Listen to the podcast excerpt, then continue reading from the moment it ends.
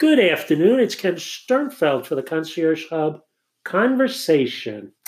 Well, tomorrow's an exciting day. It's going to be the 10th of October, and I have to bring my daughter Emily something to eat. And she's telling me what has she missed? What does she love? Because Emily is pregnant, and Emily had to eliminate things from her lovely, lovely diet to take care of that baby she's delivering tomorrow. So I called her and I said, Em, when I come over to see you and the baby tomorrow, what would you like me to bring? And she said, Hmm, what do I miss most? What is it that I want? And she said, Well, it could be wine, because she always wears a t shirt. She says, I wonder if wine is missing me as much as I miss that. It's one of these pregnant uh, shirts that she wore. But she says, you know, pepperoni pizza is kind of my jam. I'm thinking maybe a piece of pepperoni pizza. But she said, wait, there's sushi. Or how about a turkey sandwich? She hasn't had processed, she hasn't had meat per turkey sandwich. So I have a very tough job tomorrow because I have to get her all of that stuff and load it up and come to the hospital to see my fourth granddaughter, no, my fourth grandchild, my third granddaughter, and my beautiful daughter who's giving birth tomorrow. So, for all of you listeners of the Pharmacy Podcast Nation, don't call me tomorrow. I'll be busy.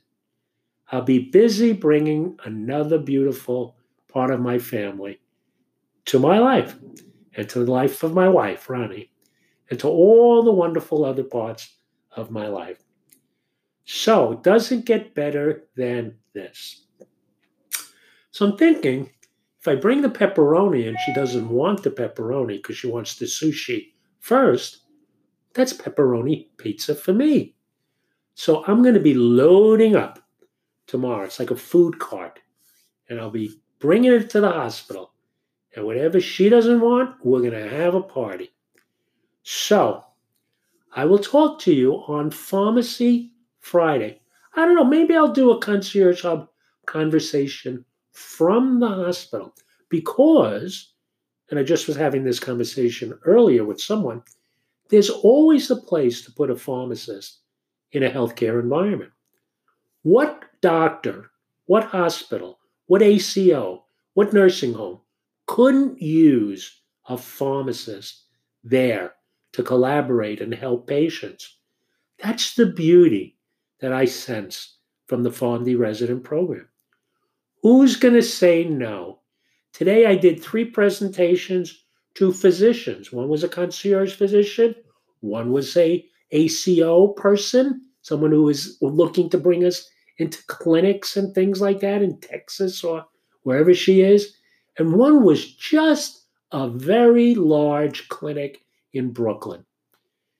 And the bottom line was who wouldn't want a pharmacist in their practice?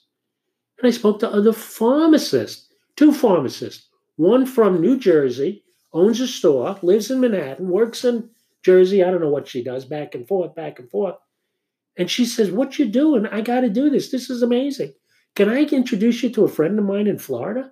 I said, Sure. 20 minutes later, I get a call from person in Florida. She's working for CVS Specialty Pharmacy. I said, "Tell me what's special about that." Uh, well, we are, are you a consultant? Do you are you in the long term care facility? She says, "No, we just have to pack up a whole bunch of prescriptions, and I get to deliver them at the end of the day." I said, "So, how many years did you go to pharmacy school for?" So you're a delivery person? Do you get to counsel patients? No. Oh, but you're in specialty pharmacy. She said, I spoke to my friend in New Jersey who said, I have to call you. I said, Well, I'm glad you did because you are the perfect PharmD resident. Take a day off. Don't leave your job. Don't leave your job. The fact that you're going to love what you do as a PharmD resident, when I told her how much she'd make, when I told her how she would be talking face to face in the physician's office to six patients a day, making close to a $100 for every encounter. More money in that one day than she could make by flipping burgers at retail pharmacy. She says, I'm excited. I said, Well, you can't be as excited as I am because I'm having another grandchild tomorrow. So she says, What do I have to do? What are the next steps? I said, Well, every Tuesday and Wednesday, and today's Wednesday, at 8 o'clock, we have a webinar. Go to rxvipconcierge.com. Click on the webinar button. You've already spoken to me. There's another button, that says Speak to the Concierge Pharmacist. You've already spoken to me. You are inspired, right? She says, Yes. I said, Then you're hired. We inspire and hire. We have an unlimited amount of positions, just like I have an unlimited amount of grandchildren that I would love to have. I have an unlimited amount of patient centric, bright, articulate, motivated healthcare professionals. Bam. If you're bright, we want you. You probably are pretty bright because you went to pharmacy school. Even if it was 10 years ago, you had to be bright then. You can't be not bright anymore. Are you articulate? Doesn't matter what language you speak, doesn't matter what accent you have. Can you articulate to communicate to a patient, to a physician? I think you can. Are you motivated?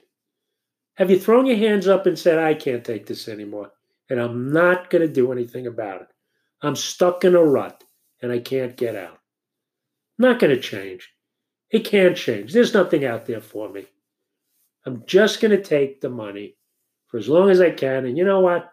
I'm counting the days until I can get the hell out of here. But I'm not doing anything to get the hell out of here. Doesn't sound motivating to me. But I can tell you, anyone who calls me and anyone who wants to be part of our vision, I can tell if they're motivated in the first five minutes. I can tell if you want to change your career. I can tell if you're ready to take that next step, to cross the street to provider status. The doctors are across the street. They can't be on your side of the street because every big box retailer is taking up every corner of America. You know, I was in Florida, I don't know, a couple of years ago. I swear I saw five big box retailers on fork on one on one intersection. How could that be? There was a Walgreens, there was a, a, a CVS, there was a Rite Aid, and there was a Target and a CVS, and a CVS and a Target. I counted five right on the in the intersection. I, I went to school to study math. I don't know how you can put five corners on a four corner hat. They did it. I love the stories that I get from all the pharmacists who said, Oh, wow, I left CVS. It was horrible.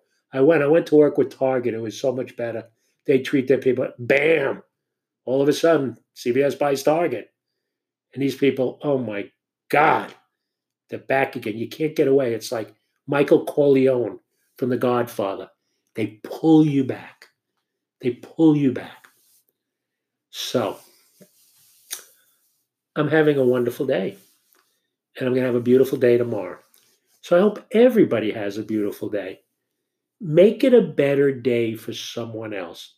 My father in law, Bernie, used to say, when someone would say, Bernie, have a good day, he would say, Thank you. I'm going to try and make it a better day for someone else. That's a philosophy that you need to take. How are you going to make it a better day for someone else? How are you going to take what you have as your quality and transcend it to someone else? How are you going to talk to someone and listen to them and care for them? Can you do that in a drive-through window or on Monday night at 7:30 when the queue is blowing up? and there are seven people online, all of them waiting to pick up their prescriptions, which probably are not ready when they get to the counter. I don't think so. So I got wine, sushi, pepperoni pizza, and a turkey sandwich on order. And what she doesn't know, so I'm going to keep my voice down, is she loves the Cheesecake Factory. So I'm going to pick up cheesecake for her. So if you've ever had a baby, and I hope you have, if you're a mom, it's probably a great thing. So if someone showed up a day that you gave birth with all that food, you might throw up. Maybe she can't eat any of it. But as the dad and as the granddad, I want to fill her cup so her cup runneth over with love and affection and the fact that I am the happiest pharmacist and man in the world that we are having another beautiful granddaughter tomorrow. So thank you, Emily, and enjoy. And yeah, they'll bring a little wine. We'll have a little wine to celebrate. So thank you. It's the Concierge Hub conversation today. Happy New Year to our Jewish friends. And I have many Jewish friends because I am Jewish. Today is the Day of Atonement. My mom wouldn't be happy if I was talking on a podcast. But I think it's important because even if you're a different religion, even if you have different thoughts, we always need to communicate with other people, even if we don't agree with them. If anybody saw that Ellen post on tweeting, she tweeted something about that she was sitting next to George Bush. People couldn't understand that. She did something on her show. She said something It really resonated. You don't have to agree with everybody, but you have to respect other people's opinions and you have to be nice to everybody. So much easier to be nice than not nice. Anyway, I'm done. Gonna figure out where I'm getting that pepperoni pizza. Ken Sternfeld for the Concierge Hub. Conversation. Have a wonderful day.